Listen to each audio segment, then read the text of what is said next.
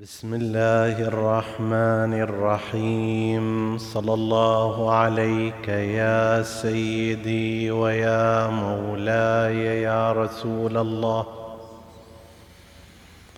صلى الله عليك وعلى ابن عمك أمير المؤمنين وإمام المتقين. صلى الله عليك يا سيدي ويا مولاي يا أبا عبد الله الحسين وعلى أبنائك المعصومين الطاهرين ما خاب من تمسك بكم وامنا من لجا اليكم يا ليتنا كنا معكم فنفوز فوزا عظيما قال الله العظيم في كتابه الكريم بسم الله الرحمن الرحيم. وننزل من القرآن ما هو شف ما هو شفاء ورحمة. ورحمة للمؤمنين ولا يزيد الظالمين إلا خسارا. آمنا بالله. صدق الله العلي العظيم. عطروا مجالسكم بذكر محمد وآل محمد.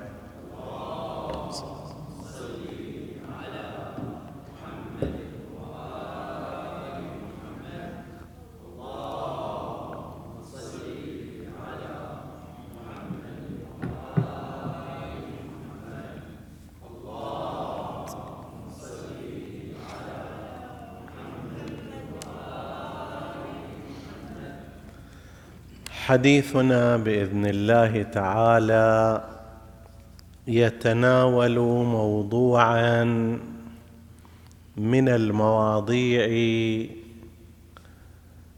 الدائرة في الساحة الاجتماعية وهو موضوع التداوي والعلاج بالقرآن الكريم. هل أن العلاج بالقرآن الكريم والتداوي به هو أمر محمود ومطلوب؟ وهل له حقيقة هذا الأمر؟ هل عليه أدلة أو أنه كما رأى؟ فريق مخالف لذلك. هو أمر خرافي ومن الأمور التي يقوم بها أربابها لأجل استرزاق المال والحصول عليه وأنه لا أصل له ولا واقعية. هاتان نظريتان ورأيان يستتبعان ممارستين اجتماعيتين. فالذي يعتقد بأن العلاج بالقرآن أمر طبيعي بل هو من أفضل أنحاء العلاج لأنه يستعمل كلام الله عز وجل ويستعين به. من يذهب إلى هذا الرأي من الطبيعي أن يذهب وراء العلاجات القرآنية وأن يستعملها مع نفسه بل ربما مع غيره. بينما من يرى أن القرآن الكريم ليس في هذا الاتجاه أصلا وليس في هذا الصدد ولم يأت لقضايا العلاج البدني والشفاء من أمراض الجسم. من الطبيعي أن لا يستعمل القرآن في مثل هذا الأمر. فماذا يقول هذا الفريق؟ وماذا يقول ذلك الفريق؟ وما هي أدلتهما؟ وما هو الرأي المختار بعد ذلك؟ بالنسبة إلى القسم الأول وهو القائل بأن من الطبيعي أن نستخدم ونستعمل القرآن في التداوي والعلاج. وأنه من أفضل أنحاء المعالجات. ولذلك إذا لنفترض إنسان عرض عليه يقول له تحب أعطيك أدوية حبوب وشراب لو تريد أعالجك بالقرآن بسرعة أمثال هذا النمط يقول لا أنا أريد علاج بالقرآن لما يعلم من بركة القرآن. ما هي أدلة هؤلاء؟ الدليل الأول الذي يقيمونه يقولون إن القرآن الكريم وصف نفسه بأنه شفاء مو بس علاج. كفرق بين العلاج وبين الشفاء. العلاج يعني محاولة لإيجاد الشفاء. أنت تعطي كطبيب هذا القرص أو هذا الشراب لشخص تعالجه ما تشفيه. الشفاء يعني المرحلة النهائية. خلص بعده شفي هذا الإنسان. فيقول لك القرآن الكريم وصف نفسه مو بس بأنه علاج وإنما بأنه شفاء. وننزل من القرآن ما هو شفاء ورحمة للمؤمنين. فإذا كان وصف نفسه بالشفاء فهذه مرحلة متقدمة على مرحلة العلاج. وفي آية أخرى أيضا جاء قد جاءتكم موعظة من ربكم وشفاء لما في الصدور. فهذا القرآن الكريم إذن وهو أصدق القائلين عن الله عز وجل يقول القرآن الكريم هو شفاء. ننزل من القرآن ما هو شفاء. ويقول جاءتكم موعظة ورحمة وشفاء لما في الصدور. هذا واحد القرآن الكريم. أضف إلى ذلك ورد من الآثار عن النبي صلى الله عليه وآله وعن المعصومين بالنسبة إلى الإمامية. طبعا هذا البحث موجود عند أتباع مدرسة الخلفاء وعند الإمامية. الكل عندهم هذا الحكي والكل عندهم أيضا رأيان مو خاص بفريق دون فريق. فبناء على هذا يقول لك النبي صلى الله عليه وآله روي عنه أفضل سورة أنزلها الله عز وجل هي الحمد يعني سورة الفاتحة وفيها شفاء من كل داء إلا السأم يعني إلا الموت. فهذه سورة من سور القرآن فيها شفاء من كل داء. نعم أنت ما تقدر تكتشف هذا هذا راجع إليك ولكن هي فيها شفاء من كل داء أيضا. أو ما روي عن الإمام الصادق عليه السلام بالنسبة إلى الإمامية من أن رجلا جاء إليه وشكى إليه حمى طاولت عنده. سخونة مفروض تبقى مثلا يومين أكثر هذه طولت أسبوع أكثر. فقال له اكتب سورة من القرآن أو شيئا من القرآن في إناء ثم صب عليه الماء واشربه ففعل ذلك فهدأت عنه الحمى.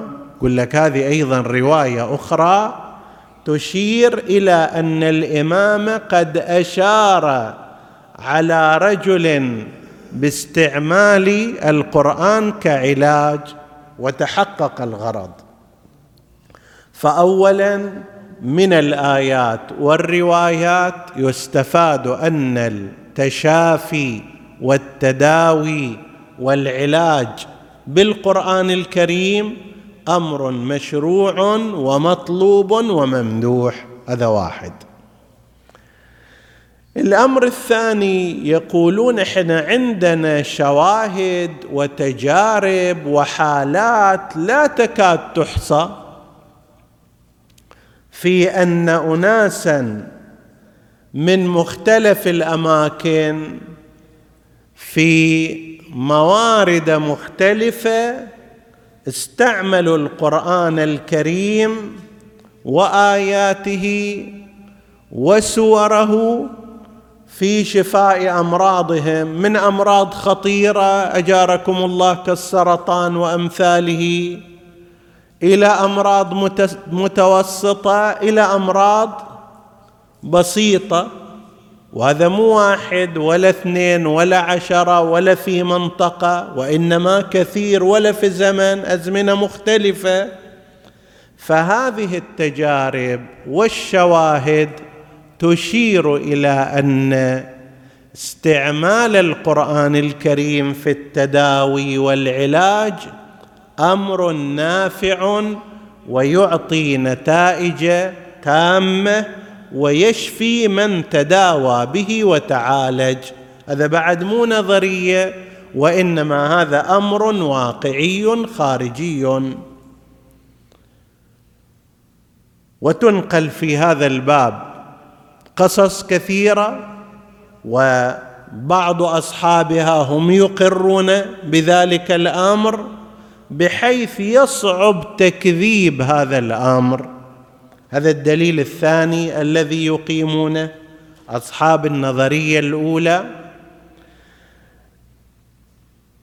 الدليل الثالث يقولون أنه لا ينكر وجود ارتباط بين المخلوقات. أكو ارتباط لنفترض بعض النباتات الصحراوية ثبت علميا أنها تنفع في بعض الأمراض وتحولت إلى مواد كيميائية. نفس هذه النبته الصحراوية تحولت إلى مواد كيميائية وأصبحت تصرف كأدوية وتستخدم. أساسا أكثر العقارات منشأها منشأ نباتي في البداية وهذه تصنع ثم تصير عبارة عن أقراص أو ما شابه ذلك وتستخدم في الصيدليات والمستشفيات وما شابه ذلك. نسبة كبيرة جدا من مواد الخام للأدوية منشأها هذا المنشأ ثم تصنع بعد ذلك. هناك إذا ارتباط بين هذه النبتة وبين ذلك المرض بحيث هذه النبتة تقضي على ذلك المرض. زين البشر اكتشفوا هذا المعنى بالنسبة إلى النباتات. ما يدريك أن آيات القرآن الكريم وكلمات الله عز وجل فيها من التأثير ما هو أكثر من ذاك وأنها ترتبط بمثل ما تأثر في قلب الإنسان تأثر في نفسه تأثر في أخلاقه أيضا تؤثر في بدنه وتعالج أمراضه. شنو المشكلة إذا كان هكذا؟ قد أنت ما اكتشفت غيرك اكتشف.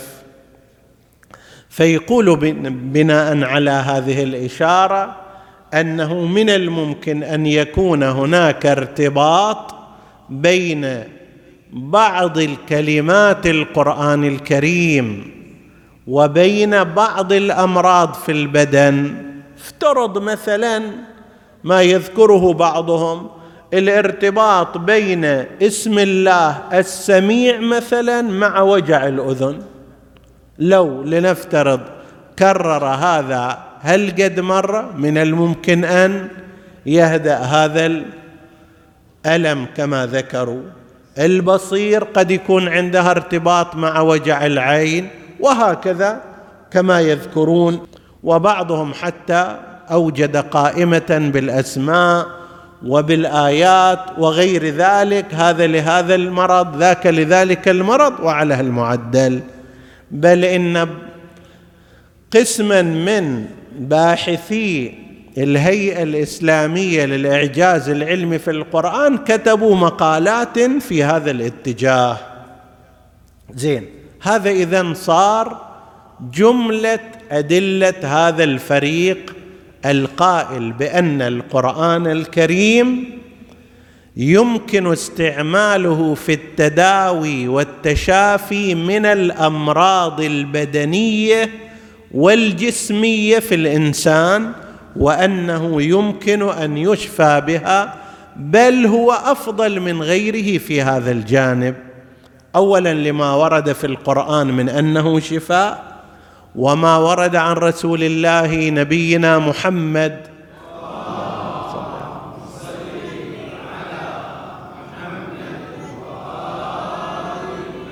من الروايات واوردنا رواية فيها وما ورد أيضا عن المعصومين غير النبي وبعد النبي في هذا الاتجاه.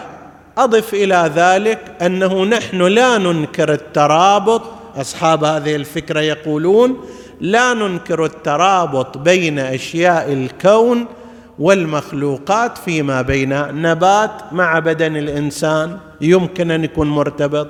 فليكن أيضا القرآن الذي من قوة التأثير فيه لو أنزلنا هذا القرآن على جبل لرأيته خاشعا متصدعا من خشية الله فليؤثر في بدن الإنسان. إذا كان الماء خصوصا هذا يذكرونه في الفترة الأخيرة أكثر الماء قالوا يتأثر الماء في تركيبته الداخلية عند تلاوة أشياء خاصة عليه كلمات معينة فإذا كان هذا صحيحا بالنسبة إلى الكلام العادي فمن باب أولى أن يكون كلام الله عز وجل عندما يتلى على الماء أن يكون متغيرا في تركيبته الداخلية بنحو ينفع البدن. وإذا تغير وتأثر الماء هذا بدن الإنسان مركب من حوالي سبعين في المئة من الماء والسوائل فلتكن متأثرة كذلك. هذا إجمال كلام الفريق الأول. الفريق الثاني القائل بأن هذا أمر غير معقول واساسا ليس دور القرآن شفاء البدن بل ويحذرون من أن تتحول هذه إلى تجارة باطلة. وهذا منحى اجتماعي لعلنا نشير إليه. البعض يقول لك أنه هذا الأمر مع أنه ما إله أصل حسب رأيهم إلا أنه تحول إلى تجارة عند قسم من الناس. يجي يقول لك أنا معالج قرآني. طيب قسم من الناس أيضا يائسون. هذه امرأة ما ما صار عندها زواج تقول أروح أتعالج بالقرآن. هذه لم تنجب أتعالج بالقرآن. ذاك عنده مرض مستعصي يقول أتعالج بالقرآن ويطيح في يد واحد. أول دقة سلف يقول له أعطيني 3000 ريال. هذا أي استشاري أي بروفيسور يستلم ذاك لازم يقضي إلى خمسين سنة علم وممارسة طبية حتى إذا واحد أخذ إياه موعد أقصى ما يطلب يطلب لك مئة دولار مئتين دولار. طيب؟ وهذا يزعم أنه معالج بالقرآن مع أول ولا حسب التعبير يعطي مبلغ وقدره. وبعد ذلك أيضا ما يترتب شيء على هذا لا يحدث تأثير ولا تأثر فيصير القرآن دكان لأمثال هؤلاء. وهذا منحى اجتماعي خطير جدا. زين لماذا تقولون لا يصلح هذا؟ يقول عندنا أدلة. الدليل الأول يقولون نفس آيات القرآن الكريم دليل على أنه ليس شفاء للبدن. ليش؟ قالوا لأن الله في القرآن ما عندنا ولا مكان. قال استشفوا من أمراضكم البدنية بالقرآن الكريم. وإذا وردت كلمة شفاء فإنما هو شفاء لما؟ في الصدور. ما في الصدور يعني العقائد ما في الصدور يعني الشكوك ما في الصدور يعني خلل الأفكار ما في الصدور يعني القضايا النفسية القلق. هذه الأمور هي اللي ما في الصدور. لذا والشاهد على ذلك ما ورد في آية أخرى وحصل ما في الصدور. حصل ما في الصدور يعني شنو؟ يطلعون قلبه لو يطلعون البطين الأيمن والبطين الأيسر والشرايين لو لا المقصود يطلعون شنو؟ أفكاره وعقائده وشكوكه وأحقاده وما شابه ذلك. فلما يجي القرآن يقول هذا شفاء لما في الصدور المقصود منه إما معالجة السيئات الأخلاقية في داخل القلوب مثل الأحقاد مثل الاكتئاب مثل القلق والاضطراب مثل هذه الأمور أو ما يرتبط بالأمور العقائدية من أمثلة الشك في العقيدة من أمثلة خطأ العقيدة وهذه الأمور. والشاهد على ذلك شنو يقول؟ الشاهد على ذلك أن القرآن ما يقول هذا شفاء للناس. العسل يقول يخرج يخرج من بطونها شنو؟ شراب فيه شفاء للناس كل الناس. لكن هنا مو شفاء للناس القرآن وإنما شفاء للمؤمنين. وننزل من القرآن ما هو شفاء ورحمة لمن؟ للمؤمنين. ولا يزيد الظالمين إلا خسارة.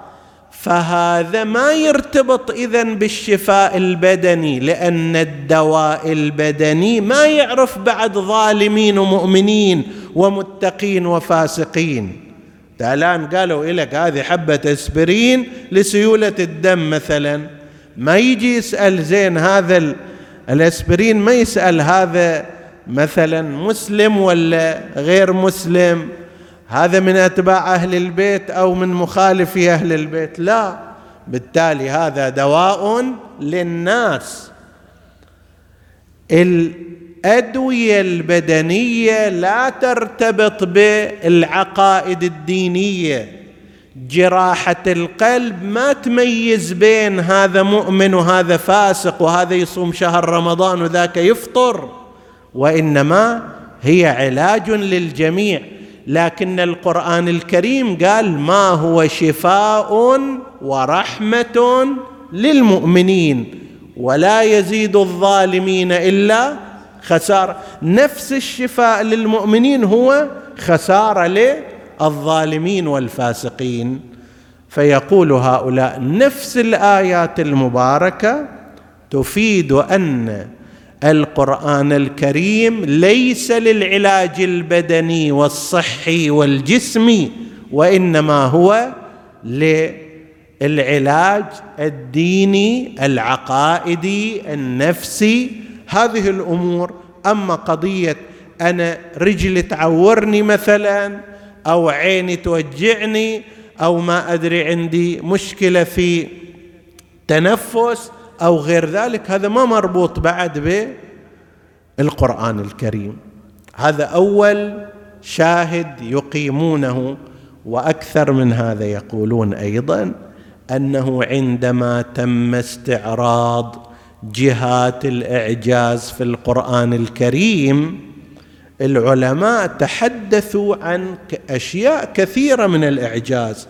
وإحنا بينا بعض جوانبها في الأيام الأولى في إعجاز تشريعي في إعجاز لغوي زين؟ في غير ذلك من أنحاء الإعجاز؟ في إعجاز علمي كشف عن بعض الحقائق التي لم تكن معروفة في ذلك الزمان؟ لكن ما حد اجى قال هناك إعجاز طبي بمعنى تقرأ هذه الآية تشفي فلان مرض ويتحول القرآن إلى مستشفى. ما حد قال هذا الشيء. طيب هذا أول أمر. ومثل ذلك أيضا يرتبط بقضية الروايات سوف نوضحها بعد قليل. بالنسبة إلى قضية التجارب والشواهد وحالات الشفاء المختلفة التي حدثت وهي كثيرة يقولون نعم هذا صحيح. هذا صحيح. صارت حالات كثيرة من الشفاء بعضها على أمراض مستعصية وبعضها أمراض متوسطة وبعضها أمراض بسيطة. طيب وهذا كلام صحيح. لكن كم ضعف مثلها صار ما استفادوا؟ يعني لو تحسب الأشخاص الذين قرئ عليهم السورة الفلانية فحصلوا نتيجة. وتحسب الأشخاص اللي قرئ عليهم نفس السورة الفلانية وما حصلوا نتيجة. ستجد أنها أضعاف ذلك. والشاهد على ذلك ليش تروح بعيد حتى في الدعاء؟ الدعاء الآن أكو شيء أقرب من ادعوني أستجب لكم؟ احسب عدد الأشخاص اللي حصلوا استجابة فورية بالقياس إلى الأشخاص اللي ما حصلوا استجابة فورية. من هالمسجد أصلا لا تروح مكان بعيد. كلنا إحنا ندعو مثلا بفلان دعوة. باكر نجي نقول منو حصل النتيجة؟ جماعة من أمثالكم من المؤمنين يحصلون نتيجة سريعة لكن قسم من أمثالنا ضعيفي الإيمان ما يحصلون نفس النتيجة. فهناك اذا من الذين تم شفاؤهم وحصلوا على نتائج على أثر قراءة القرآن عليهم أو قراءتهم للقرآن على أعضائهم المريضه حصلوا نتائج. لكن احسب عدد اللي ما حصلوا نتائج إيش قد؟ سوف تجد إذا مو عشرات الأضعاف فهو أقل من ذلك بقليل. طيب قسم. كبير جدا ما حصلوا. ولو كان الأمر فيه شفاء بهذا المعنى ما يتخلف بعد. تيجي يجي واحد يقول هذا حسب العقيدة. إذا صار حسب العقيدة ما صار علاج. يرجع إلى الأمر الأول. إذا واحد قال إي نعم لأن هذا معتقد فحصل نتيجة. ذاك ما ما معتقد ما حصل نتيجة. العلاج مو هذا قانونه. الان اسبرين انت تاخذه سواء كنت معتقد به أو ما كنت معتقد به اثر اثره. هذا إلى اثر مباشر وينتهي إلى النتيجة المطلوبة. زين؟ فيقول لك هذه الشواهد والأمثلة صحيحة وفي محلها. ليش إذا صار لهؤلاء أثر؟ يجيبون الجواب الثالث. الجواب الثالث يقولون إن الله سبحانه وتعالى نظم هذه الحياة وهذا الكون على أساس سنن وقواعد. قال لك تريد رزق؟ أكو له طريق. الرزق تروح من الصبح تطلع تدور شغل تبذل جهد تفكر امشوا في مناكبها ذاك الوقت تصير وكلوا من رزقه. تريد علم؟ نعم. أكو له طريق تروح في طريق العلم تبذل جهد تسهر ليل طالع عدل آنئذ توصل إلى العلم. زين. تريد طب وعلاج؟ تروح إلى الطبيب المختص وتلتزم بتوجيهاته وتاخذ الدواء في موعده تحصل نتيجة. هذه هي القاعدة التامة. لو واحد خالف هذا أنا ما أريد أمشي في طريق الرزق الشكل أقعد في بيتنا يا رب ارزقني. مثل ما رزقت مريم مريم كلما دخل عليها زكريا المحراب وجد عندها رزقا كل يوم تلتفت الشكل تشوف الرزق موجود. أنا محاضر أجي وأقعد في المسجد أو في البيت ودق ركعة والسجدة وأطالع في السماء. يا رب أنزل علي الرزق. ألتفت هني شنو أشوف؟ لا أرى شيئا. ألتفت الصوب أيضا ماكو. وين؟ كلما دخل عليها زكريا المحراب وجد عندها رزقا. يقول له لا هذه مو هي السنة. يابا أنا أريد العلم. أنا أريد أصير عالم فحل. أريد أصير مجتهد وبعدين مرجع تقليد. يا رب أنزل علي العلم من عندك. ما يضرك شيء أدعو ليل نهار صبح عصر. سنة سنتين ما يصير شيء يقول لا. تريد هذا؟ روح الحوزة تفس ركبة اقعد طالع اتعب اصبر إلى أن تصل إلى مبتغاك. إذا تريد علوم عصرية واصل الدراسة روح الجامعة كن جاد لا تنشغل بهاي الأمور الجانبية إلى أن توصل. هذا المنهج مالك. طب أيضا كذلك. نعم. لاحظوا؟ هنا النعم مهمة.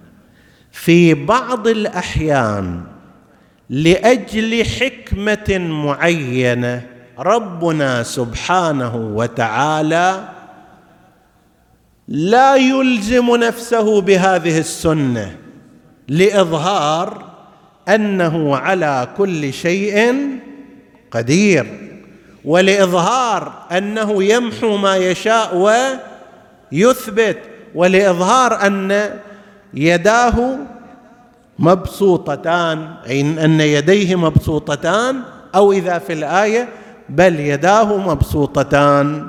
طيب. هنا يقول ترى أنا مو غائب عن الكون لا تتصور وسويت برنامج إلى الحياة ومشيت تركته لا. أنا ناظر حاضر متصرف قادر فاعل ماحي مثبت لو كل البشر يعجز طبهم عن واحد وأنا أريد أن يشفى باللحظة يشفى. أنا قادر على ذلك ويظهر هذا للناس. حتى الناس يفتهموا أن الله على كل شيء قدير فيعظم إيمانهم ويكثر تعلقهم بخالقهم. يجي إلى رجلين عقيمين بالكامل لا مجال ولا واحد في المئة أن يصير عندهم حمل.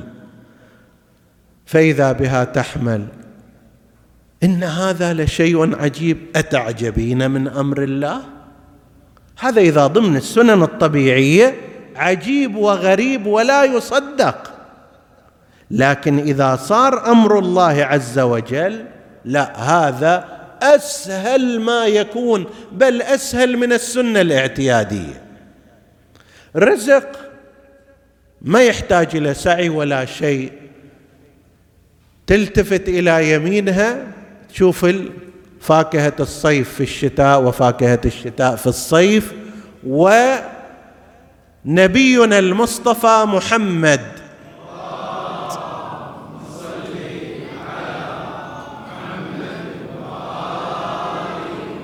في قضية الطير المشوي المعروفة بيت النبوة الذي كان فيه رسول الله وعلي وفاطمة ليس عندهم شيء وإذا بمائدة السماء تنزل الطير المشوي في اللحظة بلا مقدمات لأن الله على كل شيء قدير. بس هذا مو هو السنة الطبيعية. مو هو السنة الاعتيادية. ما يقعد علي بن أبي طالب يوم ثاني وما يروح الشغل وما يروح يكسب وما يشتري التمر يقول إحنا ننتظر. مرة ثانية يصير نفس الأمر. كلا تلك هي السنة العمل والحركة والنشاط وكسب الرزق وهذه هي الاستثناء. قضية القرآن الكريم يقول لك هو من هذا أيضا. القاعدة العامة أن تذهب إلى الطبيب وأن تلتزم بأوامره وأن المجتمع الإنساني ينشط ويتحرك في اتجاه العلم وكسب الطب ومعرفة الأدوية وتأثيراتها. هذا حتى الحضارة الإنسانية تنمو وتكبر. طيب؟ وإلا لولا بهذه الطريقة خلاص القران موجود ما يحتاج لا أطباء ولا طب ولا صيدلة ولا جامعات ولا معارف ولا هم يحزنون. ذاك يجري كسنة طبيعية اعتيادية سنة الله ولن تجد لها تبديلا ولا تحويلا. بس مو معنى ذلك أن الله قافض إيده وساحب إيده من الكون كلا. هو فعال لما يريد مو فاعل فعال. في كل مكان أحيانا لأجل مكافأة إنسان فد شغل أنت سويته إلى إنسان لم ترد به إلا وجه الله عز وجل وربما هم ما حدر عنك ذلك. الله يريد يعجل لك الثواب في هذه الدنيا غير ثواب الآخرة ولو لهذا الغرض شوف الله ينعم عليك. فإذا بمرض أجارك الله عند هذا الإنسان كان عجز عنه غيره الله يرعى له صنيعه المعروف ذاك ويعطيه إياه في اللحظة.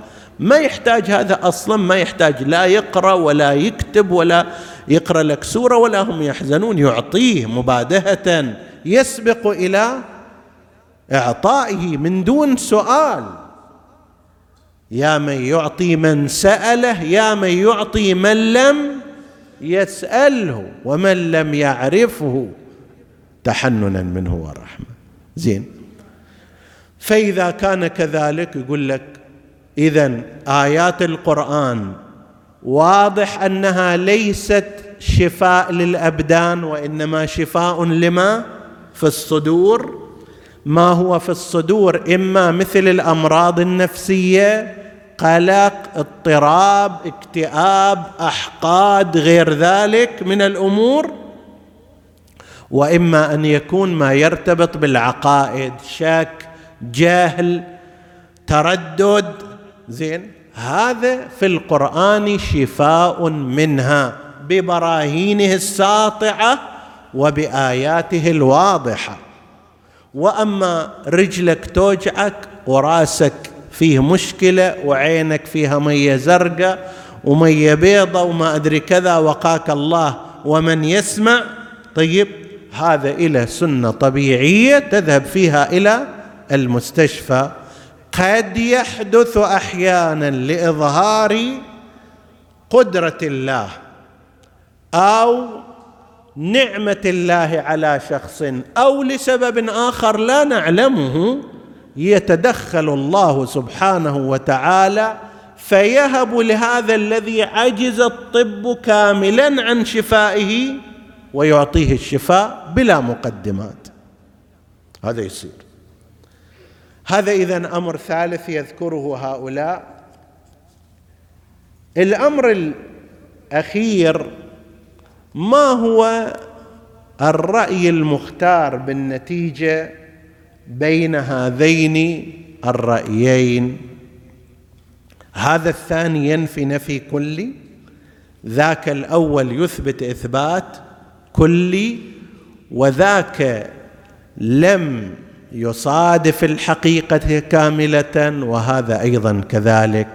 نلخص في بعض النقاط الرأي النهائي. النقطة الأولى لا شك ولا ريب أن القرآن الكريم فيه شفاء لما في الصدور والقلوب وهذا يشمل الأمراض النفسية في الجملة القرآن الكريم يصنع استقرارا في النفس توازنا في الداخل يخلص الإنسان من عوامل الاضطراب النفسي.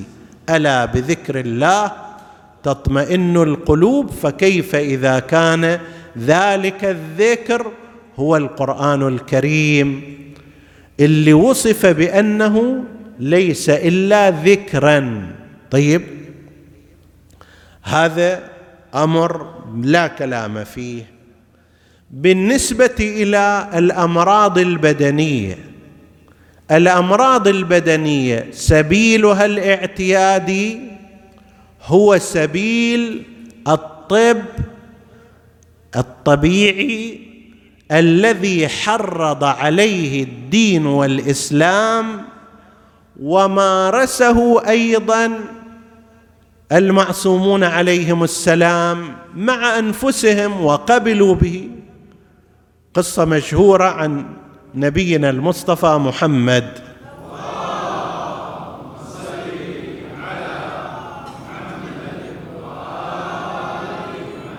أن رجلا من أصحابه جاء إليه وشكى الما في بطنه. طيب فالنبي أمره بالتصبر عليه مر عليه مرة ثانية من باب أنه بالتالي يمشي بدائي كما مشى بك. هذه فد حالة طيبة نشير إليها ولو عرضا. ليصير هم الإنسان ويا ما شوية وجع صار عنده أركض روح سوي أشعة مقطعية وسوي لك ما أدري كذا. على ويش بالتالي خصوصا إذا الإنسان مشى في العمر شوية يتعثر هنا بدنه شوية يتوقف شيء فسخونه تصير. جرثومة تدخل لا تركض وراء الأدوية ووراء المستشفى لأقل شيء. امشي بدائك ما مشى بك. أعطي فرصة لبدنك. هو نفسه أن يتغلب على المرض من دون إعانة خارجية. الان أنت لو تعود نفسك على عكاز تمشي وإنت قادر بعد مدة من الزمان ما تقدر تمشي بدون عكاز. لا تخلي بدنك دائما يتعكز على هالأدوية والأشياء هذه. ما دام تقدر تخليه هو يقاوم هو يواجه يقول مولانا أمير المؤمنين امشي بدائك ما مشى بك. كل ما تقدر حاول أن تستغني وهو يتغلب إلا إذا غلبت الروم. فرده رسول الله قال له تحمل شوية. جاه بعد مدة قال اشتد الألم. وأكو طبيب يهودي بس هذا جراح يفتح البطن. فالنبي كأنما يعني تخوف عليه رده مرة ثالثة اجى وقالوا له ترى هذا موصوف بأنه حاذق وكذا. فقال إن شئت فافعل روح راجعة راح إلى فعلا وشق في بطنه وأخرج منه رجراجا كبيرا. رجراج الشيء اللي يترجرج مثل زئبق شلون؟ مثل الأورام الدهنية شلون؟ فاستخرجها ثم خاط موضع الجرح مو النبي ها؟ ذاك المعالج اليهودي. وأصبح طيبا فقال رسول الله صلى الله عليه وآله ما خلق الله داء إلا وجعل له دواء. أكو من جنس كل شيء فالدواء يناسبه فهذا نوع من أنواع الإمضاء نسميه أنه أنت أيها الإنسان امشي في الطريق الطبيعي هذا في القاعدة الأصلية. نفس أمير المؤمنين. نحن نقرأ وأنتم تسمعون أو تقرؤون أنه ليلة العشرين لما وخم حال الإمام طلب له شنو؟ أبصر الناس بالطب في الكوفة واسمه أثير ابن هاني السكوني جراح كان. فإجا وسوى شغلة وطلع عرق شاة وخلاها في موضع الجرح وتبين له أن التسمم صار واصل إلى كل مكان. خب الإمام أمير المؤمنين من هو أعلم منه بالقرآن؟ يقدر هو نفس الإمام يقرأ آية يصب مي مقري عليه ما أدري كذا هذا يقول اصحاب هذه الفكرة أيضا. لكنه طلب طبيبا أو لم يمانع في قدوم هذا الطبيب. زين؟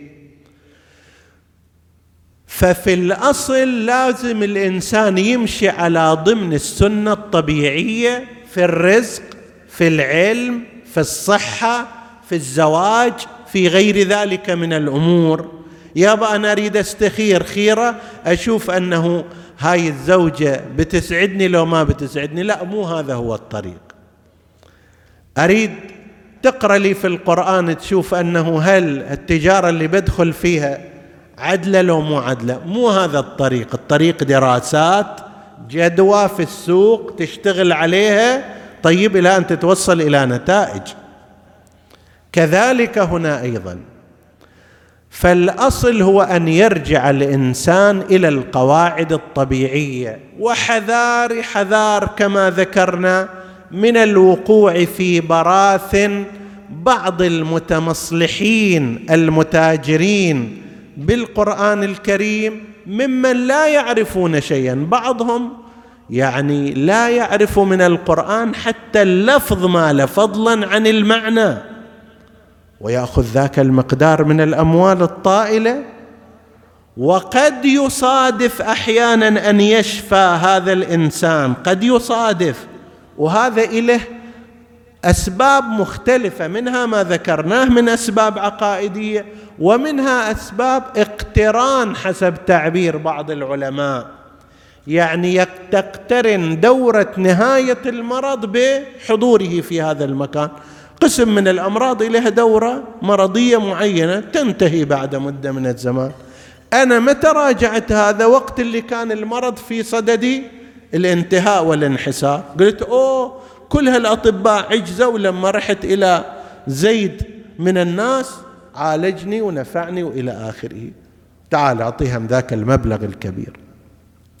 القاعدة الأصلية هي تلك أن الإنسان يذهب في السبيل الطبيعي. نعم التوسل بالقرآن الكريم قراءة القرآن الكريم نافعة جدا سواء شفي الإنسان منها أو لم يشفى. في كلتا الحالتين نافعة. هو نفس هذا أن الإنسان يلجأ إلى الله وإلى قراءة كتابه في مصيبته ومشكلته. هو هذا شيء حسن. هو هذا شيء طيب. ما يحتاج تروح تعطي فلوس إلى واحد حتى يقرأ عليك. قل هو الله أحد. أنت اقرأ القرآن بنفسك. أنت توسل بالقرآن. أنت تمسح بالقرآن. طيب؟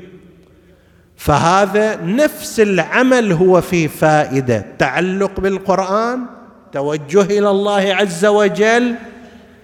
الاستفادة من أنوار القرآن هذا مطلوب سواء حصلت نتيجة أو ما حصلت نتيجة أنت في نتيجة حسنة. وإذا لم يشفى هذا الإنسان فلا يقول هذا القرآن ما أعطاني مرادي وهذا الله ما حقق لي أمنيتي؟ لا. الحكمة الإلهية لم تقضي أن يتدخل بشكل استثنائي في هذا المكان. وإذا كان الله سوف يتدخل في كل واحد مع كل واحد بطلت سنته تلك في الخلق. فاذا القرآن الكريم فيه نور فيه هداية. نعم ليس مستشفى. نعم ليس علاجا لكل مرض بدني لا أقل فيما هو موجود عندنا من العلم. لعله نحن لا نعلم لعله لو كان نبينا المصطفى صلى الله عليه وآله موجودا وسألناه مثلا هل أن الروماتيزم كمرض ينفع فيه أن نقرأ عليه آيات القرآن وقال لنا نعم نؤمن بذلك ونعتقد أنه يحدث. لكن هذا الشيء لم يحدث. أكو عندنا روايات منقولة عن النبي عن المعصومين قسم كبير منها غير نقية السند قسم منها ناظر إلى حالات معينة قسم منها ناظر إلى الآثار الأخلاقية التي ستترتب على الرجوع إلى القرآن تفاسير متعددة لها. لكن لو فرضنا أن معصوما من المعصومين أخبر بطريق الجزم عن أن هذا الشيء ينفع في علاج وشفاء ذلك الشيء نسلم بذلك ونقبله. لكن الموجودون عندنا من؟ ليسوا هكذا. على كل حال ينبغي للإنسان أن يتوسل بالقرآن الكريم حتى مع أخذه السنة الطبيعية. أنا أروح إلى الطبيب وفي نفس الوقت أدعو الله بالشفاء. أروح إلى الطبيب وأقرأ أيضا آيات القرآن الكريم. أروح إلى الطبيب وأتوسل بالمعصومين. أروح إلى الطبيب وأستعمل تربة الحسين عليه السلام. كل هذا أسويه أيضا. زين هذه جوانب إيمانية اعتقادية وتلك سنة طبيعية. نسأل الله أن ينفعنا بالقرآن في دنيانا وأخرانا وأن يجعل القرآن نور قلوبنا وضياء دروبنا. إنه على كل شيء قدير. من أدمن قراءة القرآن؟ وإن شاء الله يصير عندنا حديث في ليلة قادمة. اللي يدمن القرآن ويقرأه باستمرار يحصل على آثار استثنائية. لاحظوا بماذا وصف الإمام الحسين عليه السلام حبيب بن مظاهر الأسدي. وصفه وأبنه قائلا رحمك الله يا حبيب فلقد كنت فاضلا. تختم القرآن في ثلاث في بعض الروايات. يعني في ثلاثة أيام أنت تختم القرآن في هذه الفترة. ختمه للقرآن يصنع له من الضياء والنورانية في قلبه ما سيجعله شهيد كربلاء. يوضح له الرؤية بشكل كامل ما وعد المجاهدون من ثواب وأجر. هذا حاضر عنده. بين عينيه كما قرأوا في القرآن. الجنة ونعيمها قدام عيونه إذا كان يختم القرآن في ثلاث. طيب فهذا أثر القرآن في حركته في الحياة أثر واضح. بمجرد أن أرسل إليه الإمام الحسين رسالة بأنه قد وصل إلى كربلاء تحرك عازما على المسير وخرج ممتطيا صهوة فرسه من طريق البساتين والنخيل في الكوفة وخالف الطريق الرئيسي والبوابات الأصلية للكوفة لأنها كانت محروسة من قبل جيش بني أمية ورقابة أفراد عبيد الله بن زياد. فراح من خلال البساتين من خلال المزارع وتسلل وذهب. مسافة بين الكوفة وكربلاء من خلال البساتين مسافة قريبة وليست بعيدة جدا. ولذلك كان الحسين وأصحابه في كربلاء وإذا بهم يرون غبرة قد ارتفعت من جهة الكوفة ما انكشفت تلك الغبرة إلا وقد جاء تحتها حبيب بن مظاهر الأسدي. شخصية كبيرة من شخصيات الشيعة زعيم من الزعماء. اليد اليمنى كان لمسلم ابن عقيل بوابة كان حبيب ابن مظاهر الأسدي. رجل من الرجال. الأفذاذ غير أنه كان من أصحاب أمير المؤمنين عليه السلام الخلص وكان ممن أوتي بعض العلوم الخاصة تحدثنا في وقت سابق عن هذا. فإذا به يصل من الطبيعي أن يصنع مجيئه قوة نفسية للمقاتلين الذين كانوا حالة من الاستبشار سادت معسكر الإمام الحسين عليه السلام وأقبلوا عليه يرحبون به. وما حل ذيك الشمايل يوم وصل كربلاء. قام أبو فاضل إله بأولاد أخوه يستقبله. مرحبا يقول الشهيد وزينب تقول له هلا وصل مستبشر لأبو سكنة وتسلم رايته.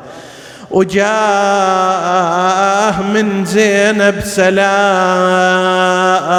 ومدمعة بالحال سال. واقبل يسلم على الحارة وعلى ذيك العيال. صاح يا وسفة يا زينب تركبين على الجمال. حية بأحسن تحية وسر قلبها ابن أخوته. جاء إلى حيث خيمة العقيلة زينب رفع صوته أنا وأنت وهو نسلم عليها. السلام عليك يا زينب ابنة أمير المؤمنين. السلام عليك يا ابنة سيد الوصين سألت من داخل الخيمة من هذا أحبيب هذا؟ قال بلى قالت يا حبيب الله الله بنصرة هذا الغريب.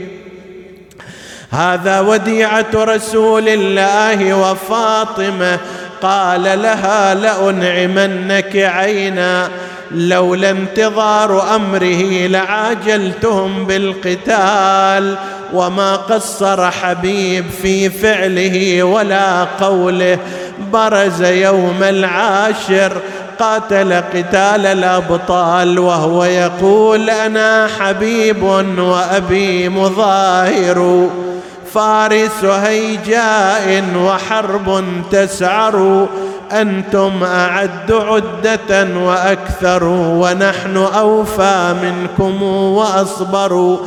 قتل منهم مقتل إلى أن جاءه لعين من خلفه ضربه بعمود برمح في ظهره. فوقع حبيب على الأرض. جاء لعين آخر ضرب حبيبا بالسيف على رأسه. نادى عليك مني السلام يا أبا عبد الله. جاءه الحسين سفك دمعه. بدا يبكي وينادي عند الله أحتسب نفسي وحماة أصحابي. رحمك الله يا حبيب فلقد كنت فاضلا تختم القرآن. أويلي ينصار دين الله؟ يا فرسان الميادين يا للحمية الخيل وصلت للصواب أنا ناديت حتى دمعتي بالخد سالت ظليت وحدي والعدا علي استدارت. منكم محبتكم عن المظلوم حالت. لو يا الأحبة اللي حجبكم غايل البين بالأمس كانوا معي واليوم قد رحلوا. نسألك اللهم وندعوك باسمك العظيم الأعظم الأعز الأجل الأكرم يا الله. اغفر لنا ذنوبنا كفر عنا سيئاتنا آمنا في أوطاننا. لا تسلط علينا من لا يخافك ولا يرحمنا. ولا تفرق بيننا وبين محمد وآله طرفة عين. فضل اللهم إخواني الحاضرين فردا فردا واقض حوائجهم. اشف اللهم مرضاهم وتقبل اللهم عمل المؤسسين بأحسن القبول إلى أرواح موتاهم وموتى السامعين. نهدي للجميع ثواب الفاتحة تسبقها الصلوات.